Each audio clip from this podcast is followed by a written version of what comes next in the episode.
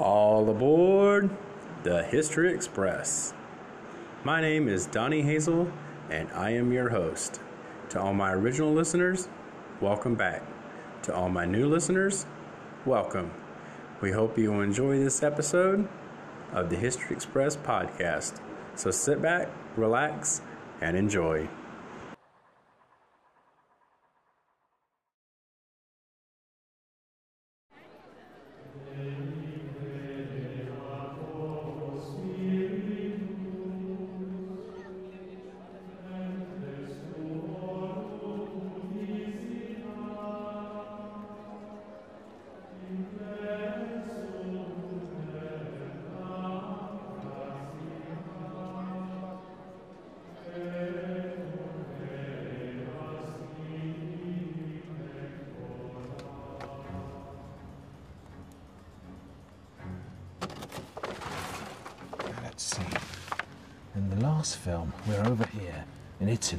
Watching the birth of the Baroque. And we ended up in Naples, down here. Naples was a Spanish colony. And that means the next stage of our journey is over here in Spain. Oh my God.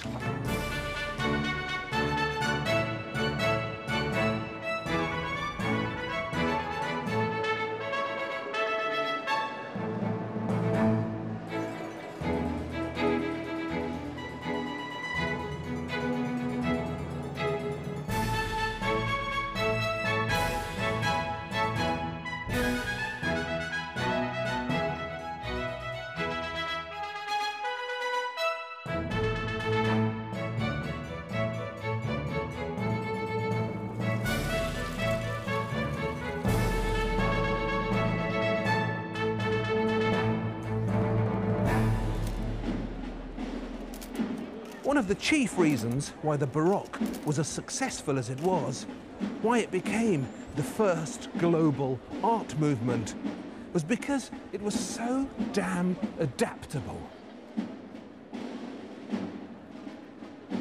The Baroque spread across Europe like a wildfire. And everywhere it went, it adopted the local tastes and customs and sneakily made itself at home. But when it got here, to Spain, it didn't have that much adapting to do. The Spanish were already fiercely Catholic. They liked drama, emotion, passion, darkness. They were, if you like, instinctively Baroque. So the Baroque's task here in Spain wasn't really a case of adaptation. It was more like pouring petrol on a large bonfire.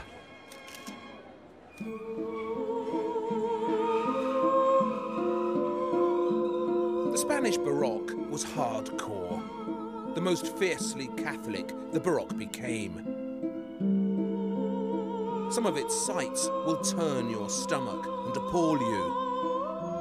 But the Baroque was a war, remember, a battle for your heart, deliberately started by the Counter Reformation. And in times of war, anything goes.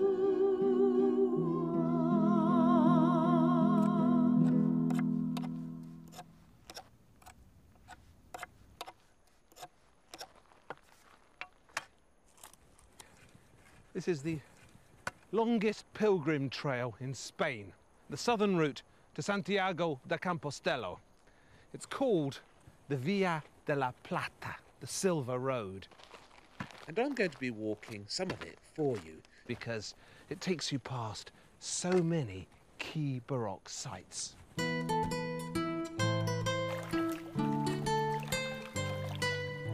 But the first stop I want to make is that lovely tower shimmering on the horizon. Seville, the start of the Via de la Plata.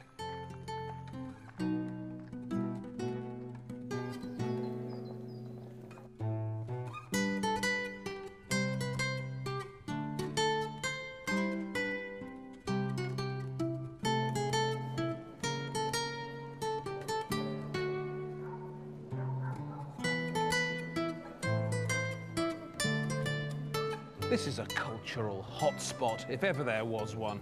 The old Jewish quarter in Seville. Can you feel the cultural potency bubbling up in this place? Ooh. This is where Rossini's famous opera, The Barber of Seville, is set, and also Mozart's Marriage of Figaro.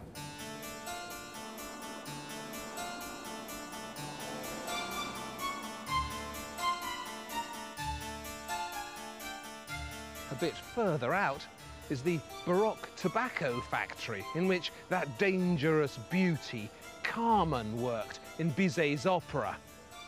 What a grand building for a tobacco factory. What a perfect building for an opera.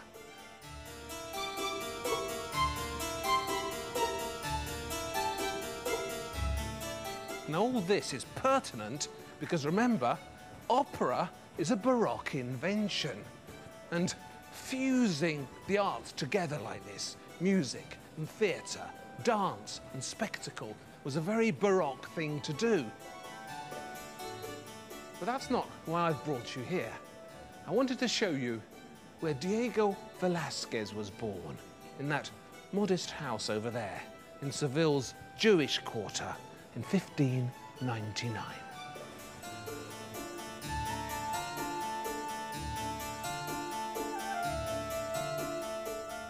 Velázquez, Spain's greatest Baroque artist, would later pass himself off as a man of aristocratic bearing. What a haughty presence he affected in his own art. Official painter to the Spanish king, the dark dignitary, the maestro with the perfect moustache. But some energetic researchers have recently been digging up Velázquez's past, and it's been discovered that he was, in fact, of Jewish origin. His family on his father's side were Portuguese Jews who'd converted to Christianity, what they call around here conversos. So Velázquez, the son of a converso, could almost be called the first Jewish artist.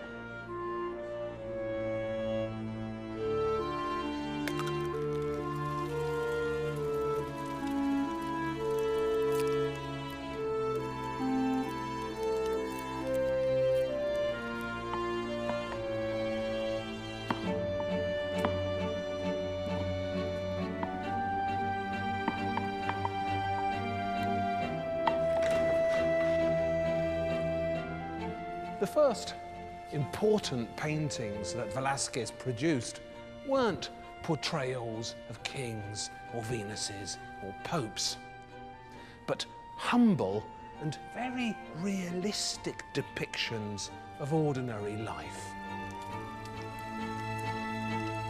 They were called bodegons after the Spanish word bodegon, which means a tavern or eating house. The young Velázquez painted a clutch of these bodegones. They're brilliant things, so atmospheric and tactile. You can hear the eggs sizzling. You can smell the garlic being crushed.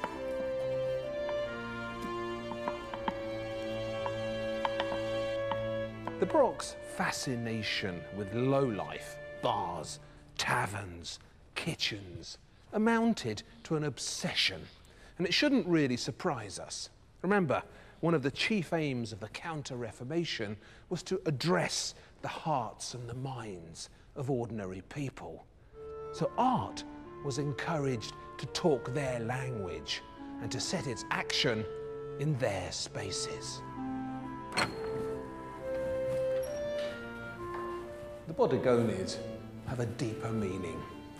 Realism for realism's sake was never Velázquez's only ambition. He was much too baroque for that. Realism's job in his art is to hook you and pull you in closer till you're close enough to see the painting's real meaning.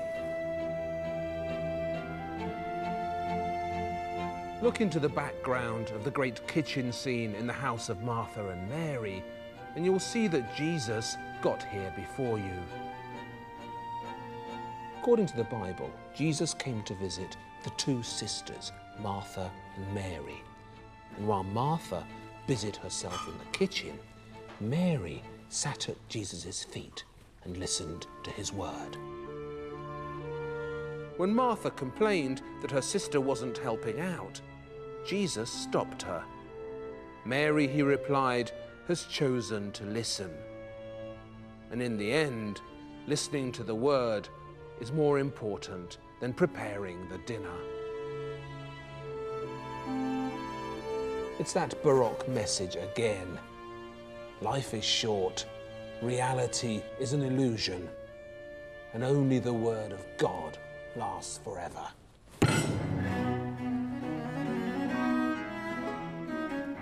Velázquez was so strikingly talented that when he was 23, he was summoned to Madrid by the king himself, Philip IV, and told to paint the royal portrait.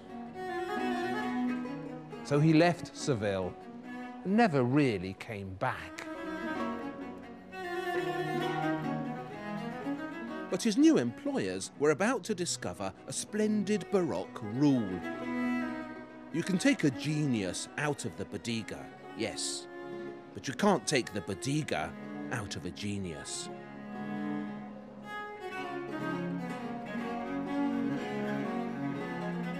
The Spanish kings, the dreaded Habsburgs, were a spectacularly awful bunch. Dim witted, arrogant, pious, deformed. But God, in his wisdom, saw something he liked about them and gave them most of the known world to rule. A gigantic international empire of three billion acres, spreading from Italy to the Netherlands, from Africa to the Americas.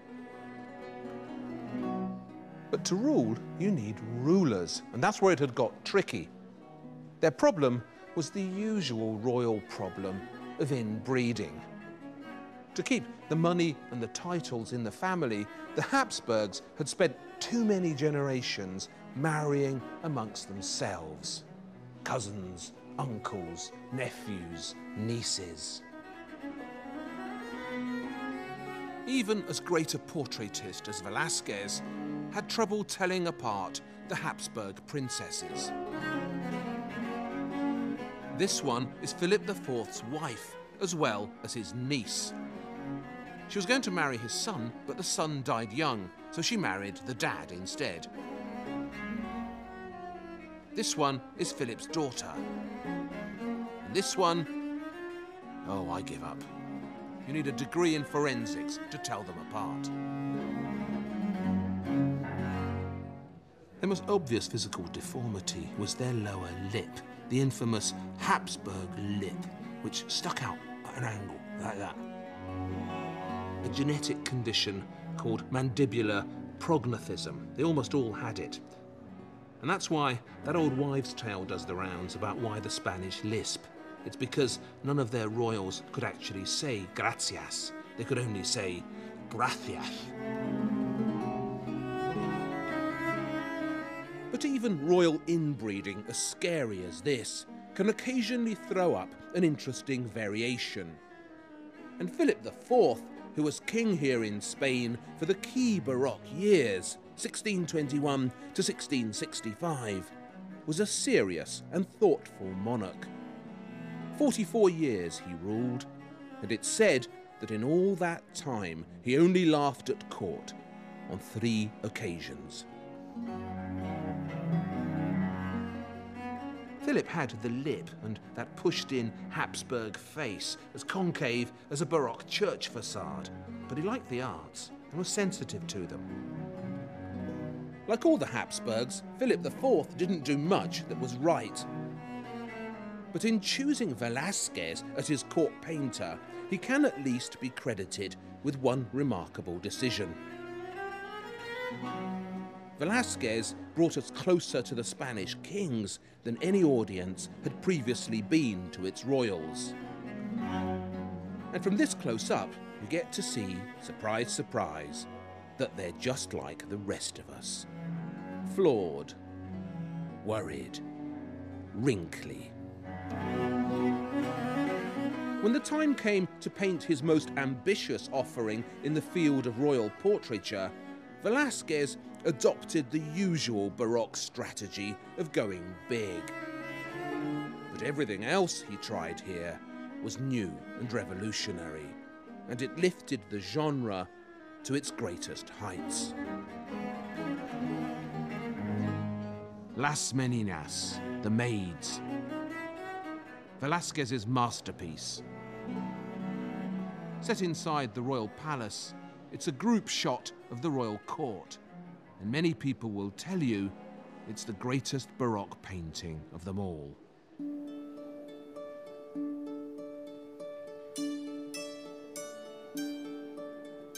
It was painted in 1656, near the end of Velázquez's life. Now, the reason why this picture confuses people so much, I think, is because there is such a huge cast list involved. When you first look at it, you think, oh, what's going on? Who are all these people? So, as a helpful guide to Las Meninas, I'm just going to introduce them all to you. The key figures, of course, are Velázquez himself on the left. He's painting away. In the middle, the Infanta Margarita. She's the five-year-old daughter of the Spanish king, Philip IV, and his wife, Princess Mariana of Austria. And there in the picture too, reflected at the back, in the mirror at the back of the studio. Now everybody else who looks after the little princess is also in the foreground. These are her two dwarfs on the right. Female dwarf from Germany, Maria Barbola, famous dwarf at the court. Italian dwarf on the right, putting a foot on the princess's great big dog, the royal mastiff, playfully giving it a kick in the back. And behind the princess, you see the two shadowy figures. The woman on the left, she's the princess's chaperone. And the figure on the right, that's the princess's bodyguard. So, right at the front of the picture, you've got all the people who look after the princess, princess herself, and Velázquez painting busily away. Velázquez shows himself looking like a member of the royal household himself. Look how haughtily he stands with that excellent moustache. And he's at work on this huge canvas on the left. What is he actually painting? I think that only makes sense when you work out what's actually going on in this picture. The king and the queen are actually standing out here, where the audience is now, looking at the picture afresh. So Velázquez is painting the king and the queen, who are standing over here. And the king and the queen can see themselves in the mirror, perhaps to check how they look, but also because of this beautiful game of psychological trickery that's going on here, they seem to be looking out at us at the same time. But what's this picture really about? Who is the focus of all this action and all this psychological toing and froing? It has to be the Infanta herself. This sweet little princess right at the middle of the picture. And because the Habsburgs had this terrible history of inbreeding, they had nothing but bad luck in the production of children. And although Philip and Mariana had five babies, at the time this picture was painted, only one of them was alive the Infanta Margarita. The princess, with her blonde hair and her gorgeous white silk dress, is like an angel of deliverance at the center of this black and doomy and intense and psychologically troubling group portrait. She represents all their hopes for the future.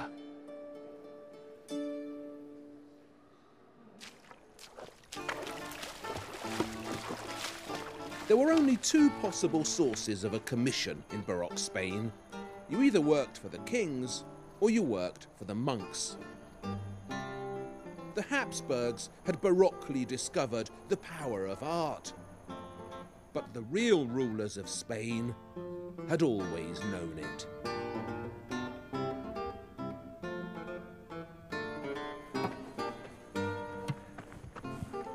I'm afraid I've got some bad news for you. If you want to understand the Spanish Baroque reasonably well, better than all those around you, then you need to brush up on your religious orders. I know it's not very 21st century, but if you can't tell the difference between the Franciscans and the Dominicans, or the Mercedarians and the Carthusians, then so much of what's going on in so many amazing Spanish Baroque paintings will go over your head. Why, for instance, is he upside down? Why is he writing on himself in blood? Why are they nodding off? And why is he staring so darkly at that? To help you out, I've prepared a handy pilgrim's guide to the Spanish religious orders. You'll thank me for this. This one here, he's a Franciscan. Brown robes, knotted cord for a belt. Franciscan. Sometimes the clothes get more ragged and patched, but they're still Franciscans. He, on the other hand, is a Dominican. Black cowl, white robe, Dominican. Quite often seen in the Americas, converting the Indians, or sometimes whipping off their robes and flagellating themselves. Dominicans. The ones in the black robes are Benedictines. Remember, black robes, Benedictines. They don't appear in art as often as the others. They're the moody, silent ones. So did you get all that? Franciscans, brown. Dominicans, black and white. Benedictines, all black. Now, you're ready for the Spanish Baroque. Now you're ready for Francisco de Zurbarán, Spain's spookiest Baroque artist. He was born here in Fuente de Cantos, the fifth stop on the Via de la Plata. So his understandings were small town understandings, and his rhythms were the rhythms of the pilgrimage.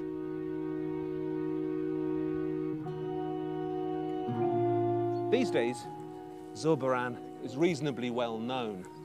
But at the start of the 20th century, he was completely obscure. In fact, most Spanish art, apart from Velázquez, was underexplored and undervalued.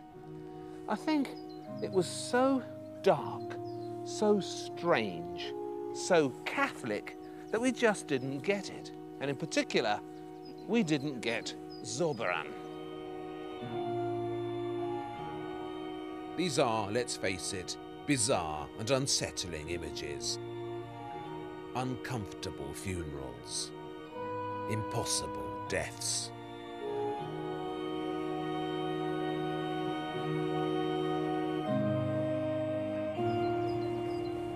The Zurbarán family house on the main square in Fuente de Cantos.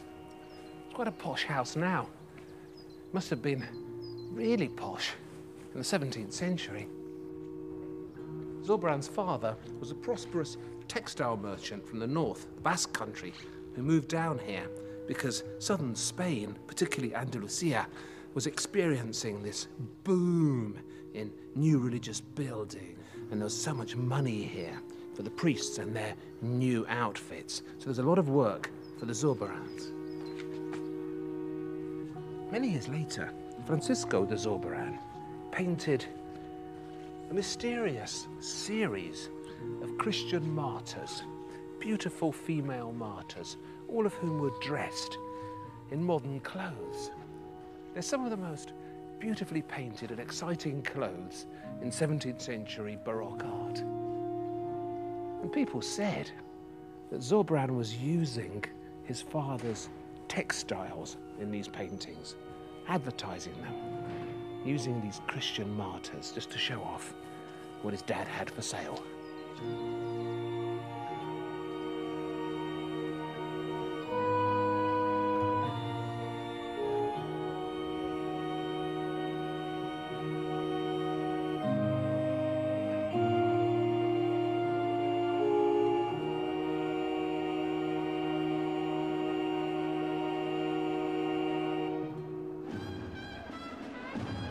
Zurbarán's main employers were the Spanish religious orders, the Mercedarians, the Carthusians, the Benedictines, the Dominicans, and the Franciscans.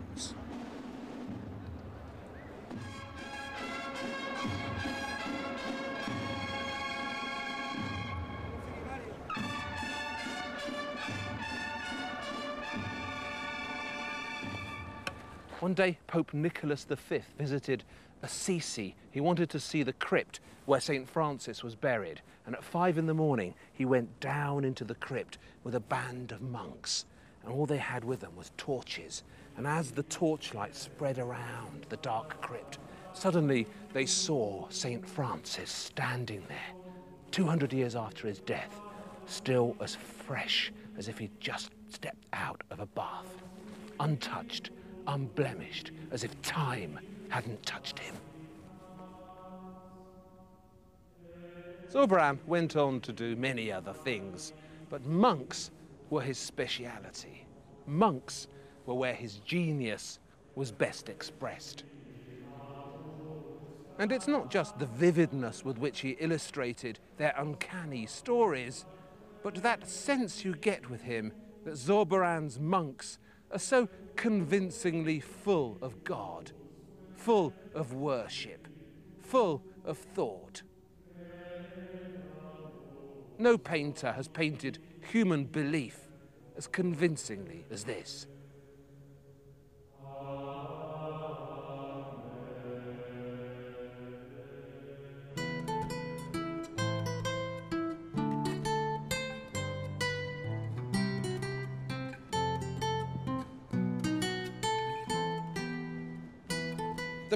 Pilgrim, trudging dutifully the 600 miles from Seville to Santiago de Compostela, would have had regular encounters with the Spanish Baroque. And waiting for them at the end of the trudge was an eye catching eruption of Baroque architecture.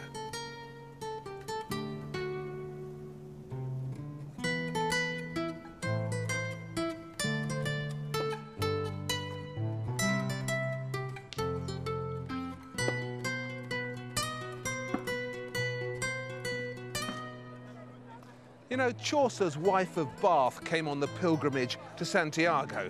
It's been the most famous pilgrimage route in Europe for a thousand years. But it was the Baroque era that shaped the town itself and gave Santiago de Compostela its memorable and exciting look. The cathedral here, to which thousands of busy pilgrims scuttle daily, is a Baroque wedding cake in the Churrigueresque style, which, as far as I can tell, consists chiefly of adding things to places when there isn't really room for them. But somewhere within this crazily writhing, sculpture encrusted fantasy facade, methinks me sees the remnants of Spain's Islamic past.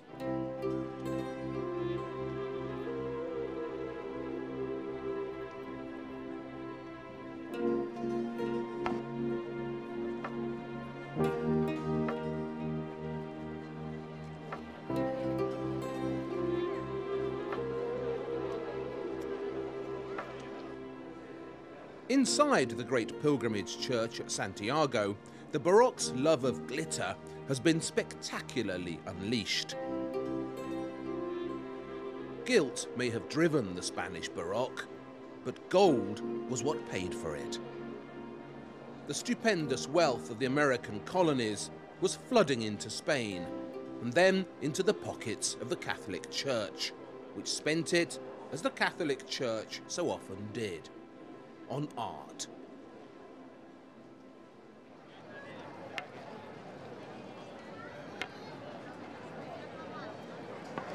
You know, there's never been an art movement as adept as the Baroque was at absorbing local influences, taking them all in, regurgitating them, and then spitting them out at the other end as something that looks unmistakably Baroque. You can't imagine this building in Italy or France or, perish the thought, England. It's obviously from around here, but with all that thrusting and swirling and movement, it's just as obviously Baroque.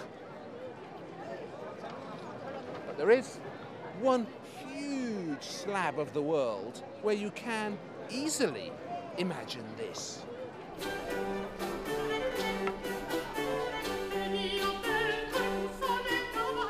When I say the Baroque was the first truly international art movement, I mean truly international. The Churrigueresque style may not have travelled to Italy or France, but it travelled all right to the far, far corners of the Spanish Empire, where it ended up in some very remote places. Wherever the monks went, the Baroque went. And it ended up as the house style of the whole of Latin America.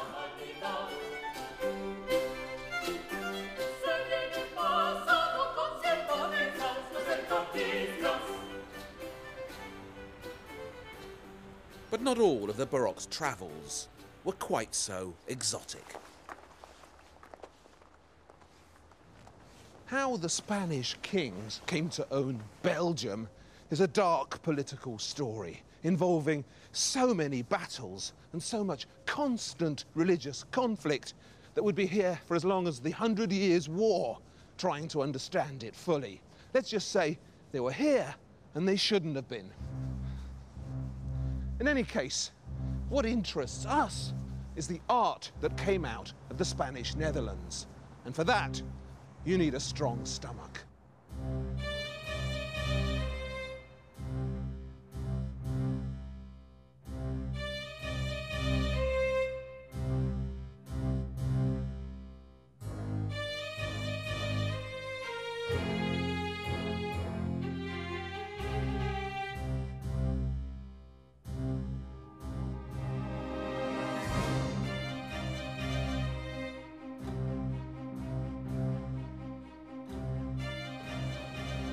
Spanish were here for nearly 200 years, but you'd hardly know it.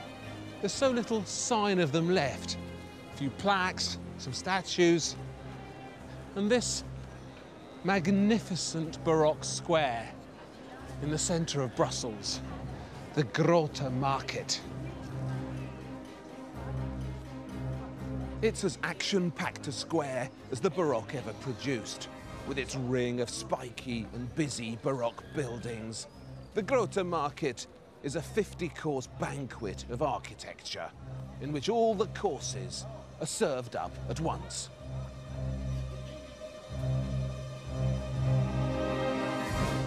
Superb building at the end, the House of the Fox. That used to be the headquarters of the Haberdashers Guild. Next to it, the Guild of the Boatmen. Their centre was in the House of the Horn. See the big gold horn there? But the most interesting for us is the one at the end. See there? That used to be the headquarters of the Bakers Guild. It's now a pub called the King of Spain. And right on top, a statue of Charles II. Even by the standards of the Habsburgs, Charles was a terrible advertisement for royalty. All those generations of Habsburg inbreeding had turned him into an imbecile. the only surviving son of Philip IV, he couldn't walk or talk till he was seven. And an aging nurse breastfed him till he reached puberty. Too weak to survive an education, he grew up illiterate and squalid.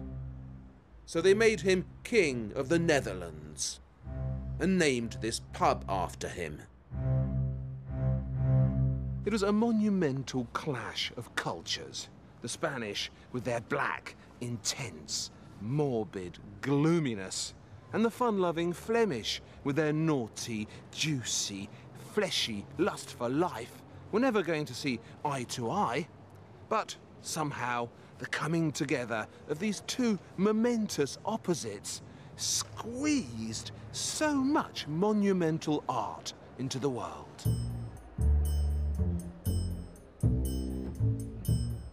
I probably don't need to tell you who the best known representative was of the Flemish tendency.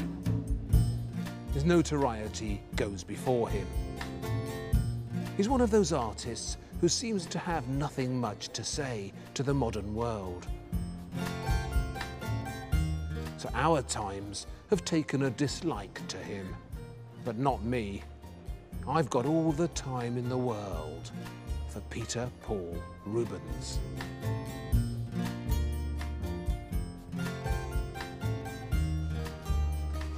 Rubens shouldn't be out of fashion. An artist as great as him should never be out of fashion. This was one of the towering geniuses of art. A serial achiever on so many Baroque fronts. For instance, he designed that. And this tower here. And he painted that.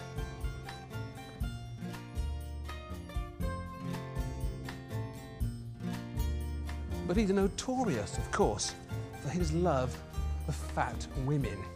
The adjective Rubenesque has entered our language to describe the Dawn French type. The big un, the size 16er. And there's no point denying Rubens liked the fuller figure.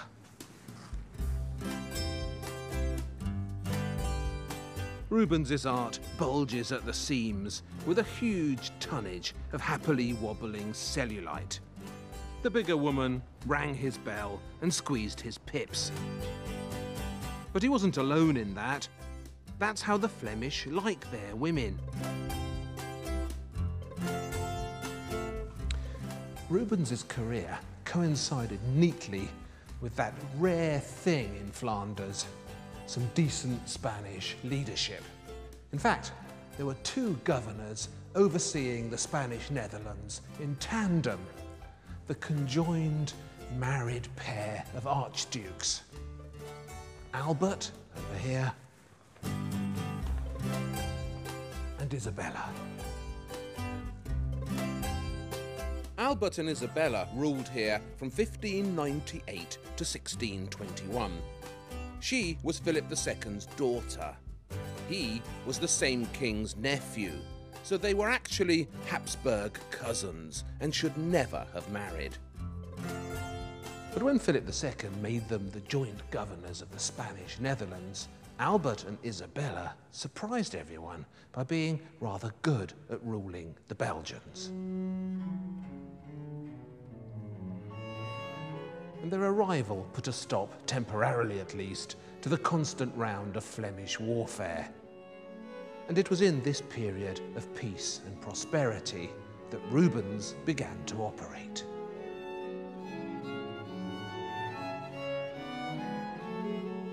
Rubens, interestingly, had been born a Protestant. His father was a Flemish convert to Calvinism. But when the father died, the family converted back to Catholicism. And you'd never guess from Rubens's Catholic handiwork that he'd ever been away from the faith. This stupendous masterclass in Baroque movement and emotion, the descent from the cross in Antwerp Cathedral, is Rubens's greatest moment as a creator of thunderous religious theatre. If this doesn't move you, you've got no soul.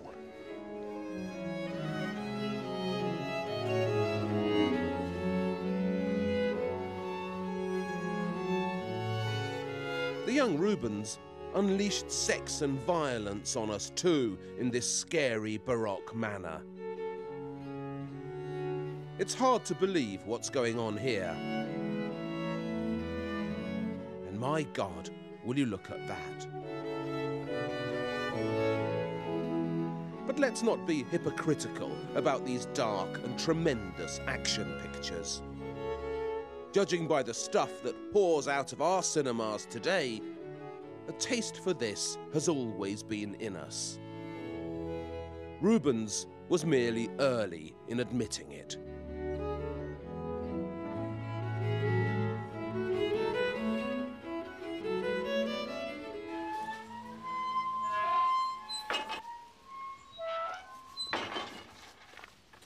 If you know Rubens only for his naked orgies and his show off mythologies, you might be surprised to discover that he had a quiet side, a lovely, gentle aspect.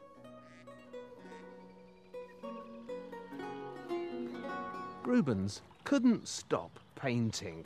He was a tap that couldn't be turned off. It was habitual for him, a necessity. So when the King of Spain wasn't commissioning him, Rubens painted something much closer to hand instead. His family.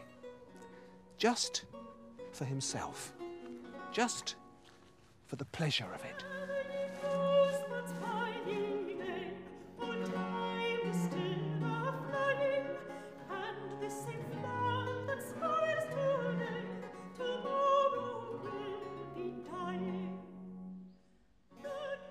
His first wife, the charismatic and eager eyed Isabella Brant, had died tragically young in 1626. Rubens was devastated. He'd put so much love into painting the two of them, sitting there in their Sunday best, two cooing lovebirds in a bower. But it was his second wife, Helene Fourment, who played the largest part in his art. He married her when he was 53. She was only 16. She's that fleshy, blonde nude who appears in so many of his mythologies. The best model ever for the Rubens girl.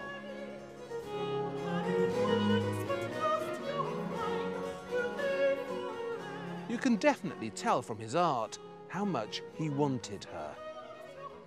The many portrayals of Helene Fourment sizzle with lust.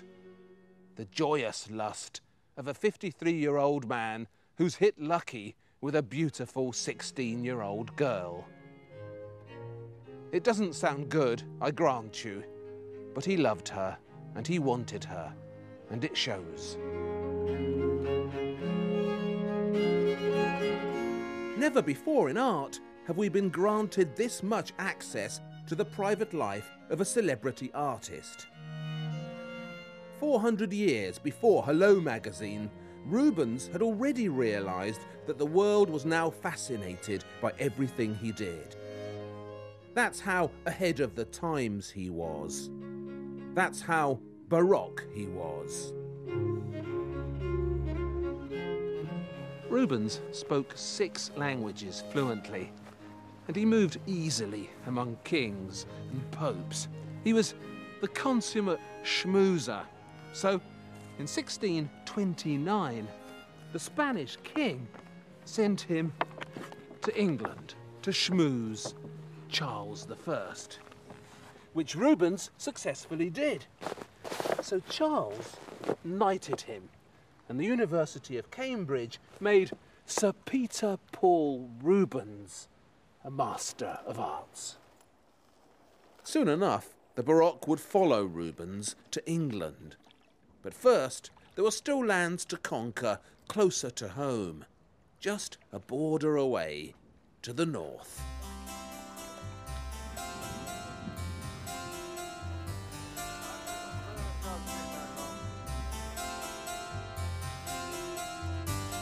Welcome to Holland, the wettest stage in the Baroque's great journey from Rome to London, from St. Peter's to St. Paul's.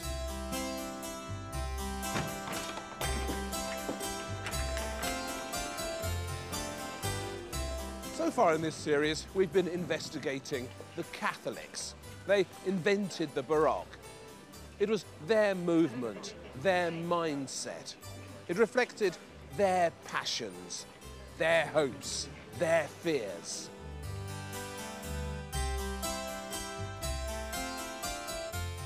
But, as any mother will tell you, babies don't always grow up as you expect them to. And that was definitely true of the Baroque. By the time it got here, to Holland, it was much too big and boisterous an art movement to be controlled by one religion or one mindset. Indeed, one of the most remarkable things about the Baroque is how brilliantly, how confidently and inventively it switched its allegiance from the Catholics to the Protestants.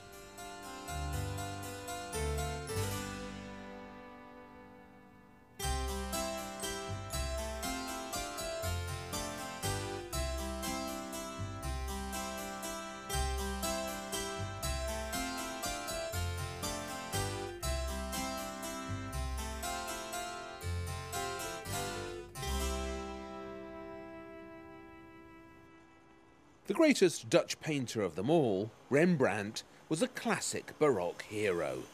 Intense, dramatic, and ambiguous.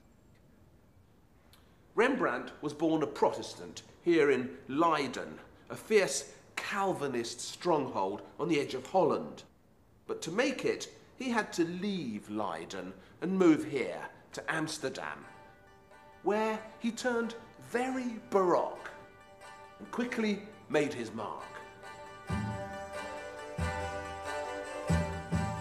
All that's actually happening in Rembrandt's tumultuous night watch is that a company of home guards, a Dutch dad's army, is setting out on its daily march around the town.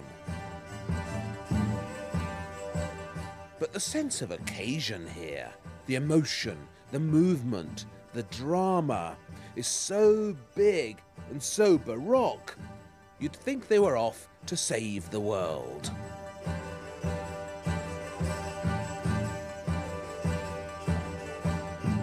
Leiden may have been a Calvinist stronghold, but Rembrandt's mother actually came from an old Catholic family. And to my eyes, he inherited a popish intensity from her, a Catholic fretfulness and sweatiness that gives all of his art its biblical air. Rembrandt couldn't keep out of his own art. This intense little man from Leiden took such a shine to his own face. He kept painting it and repainting it more often than any artist had ever done before him. In 1635, he showed himself flush with Amsterdam's success, celebrating his early good times with his beloved wife, Saskia. But even here, there's doubt in the air. Rembrandt's self portraits lead you on a merry goose chase as they peep in and out of his soul. I'm particularly fond of this mysterious bit of method acting painted near the end of his life the self portrait with circles. Why is he standing there with two big circles painted on the wall behind him? There have been lots of interpretations, but the one that convinces me involves an old story that was told about Phidias, the greatest painter of classical times. Phidias was famous for being able to draw a perfect circle freehand without a compass. And Rembrandt, in his aging self portrait with circles, is surely saying, I can do that too. But he's not saying it with great conviction, is he?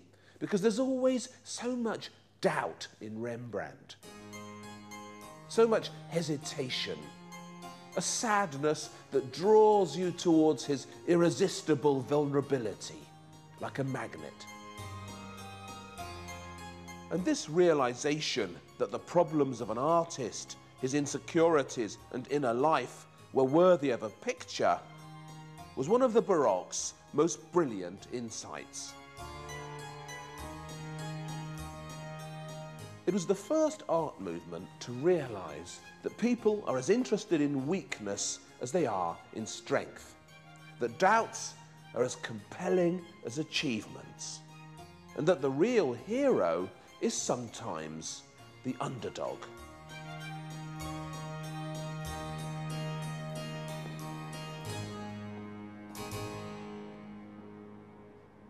Protestant Holland put the ordinary doubts of ordinary people at the centre of art. You didn't have to be a pope or a king or a mythological hero to deserve your place in art. Everybody deserved their place in art.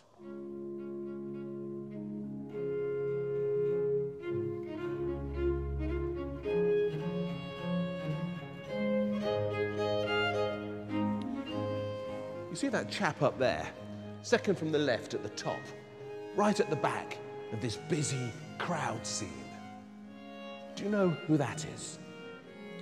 He's a personal hero of mine, one of the great geniuses of the Dutch Baroque, an artist blessed with some of the fastest hands in art. That is Frans Hals.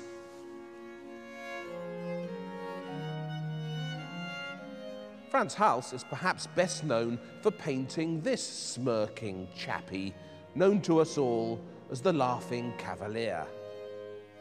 In fact, he isn't laughing and he isn't a cavalier. He's an unknown Dutch bravo, exuding such excellent nonchalance.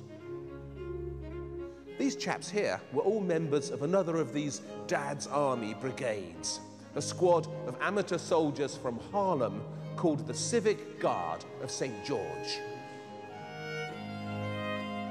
In theory, they were there to protect the city in times of war. In practice, they met a few times a month and socialized energetically. This is their end of term photograph, in which everyone in the class poses for a picture. These things are really tricky to paint. With a king or a pope, you just put them in the center of the picture, and that's that. But the Protestant democratization of art caused all sorts of compositional problems. Here you have 15 people, all of whom have paid to appear in this picture, and all of whom expect to be seen properly. Hals was a genius at getting that right. Look how skillfully he arranges them around the table, turning this way and that. A couple at the front, some at the back. It's a magnificent piece of human orchestration, and it creates that restless sense of movement, of the action swirling about the picture that is so quintessentially Baroque. And there's something else, something even more Baroque than all this restlessness. These men are meant to be soldiers, but you never see them fighting. They're meant to be civic heroes, but there's no aggression in their eyes. The St. George Civic Guard of which Hals himself was a member, is instead always shown banqueting and chatting and bonding. That's because these showy banqueting scenes are actually subtle pieces of Baroque propaganda for peace. Holland had seen so many wars and squabbles and wished so desperately for them to end. But instead of coming out with that in some aggressive propagandist way, Hals implies it subtly, sneakily, baroquely. God's great bounty should not be squandered on war and conflict.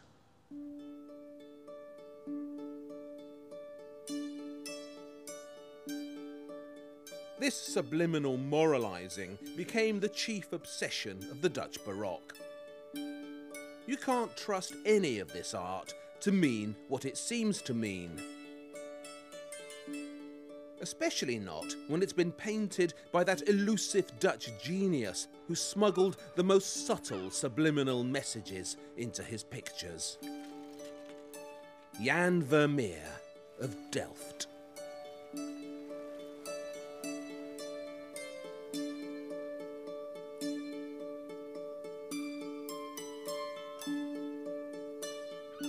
I'm like everyone else. I love Vermeer.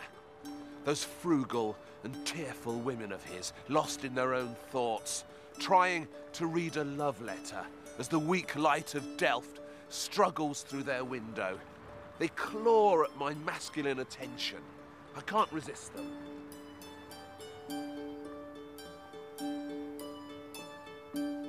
But Vermeer is as much of a moralist as the rest of them his beautiful and thoughtful women, dreaming of their loved ones, strumming their guitars, tinkling at their virginals, demand that you note their fragility and breakability as they offer themselves up so sadly for your inspection. These are moods so delicate that the lightest knock would shatter them like crystal a climatic nuance, a shadow, a touch, a gesture. The final meaning of life is conveyed in such subtle ways.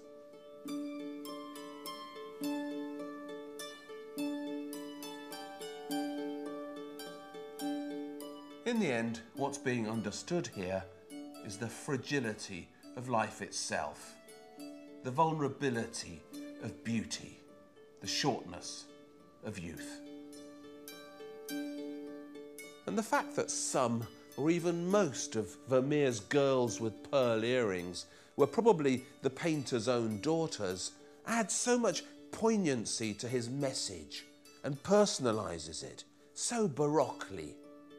These are not theoretical understandings that are being passed on to us here. These are understandings born of fatherhood and observation.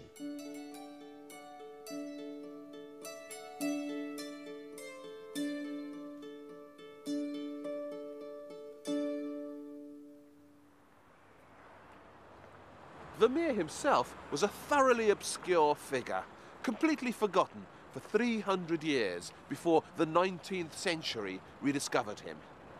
But this lack of reliable fame seems somehow to supplement the meaning of his pictures. Here today, gone tomorrow. That's the artist's life for you.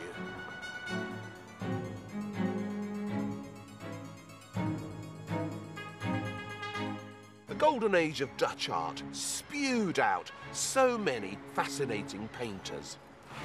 And I'd be happy to spend many months here remembering them for you. But staying put is not Baroque behaviour. This series promised to take you from St. Peter's over here to St. Paul's over there. And that means we've got some water to cross.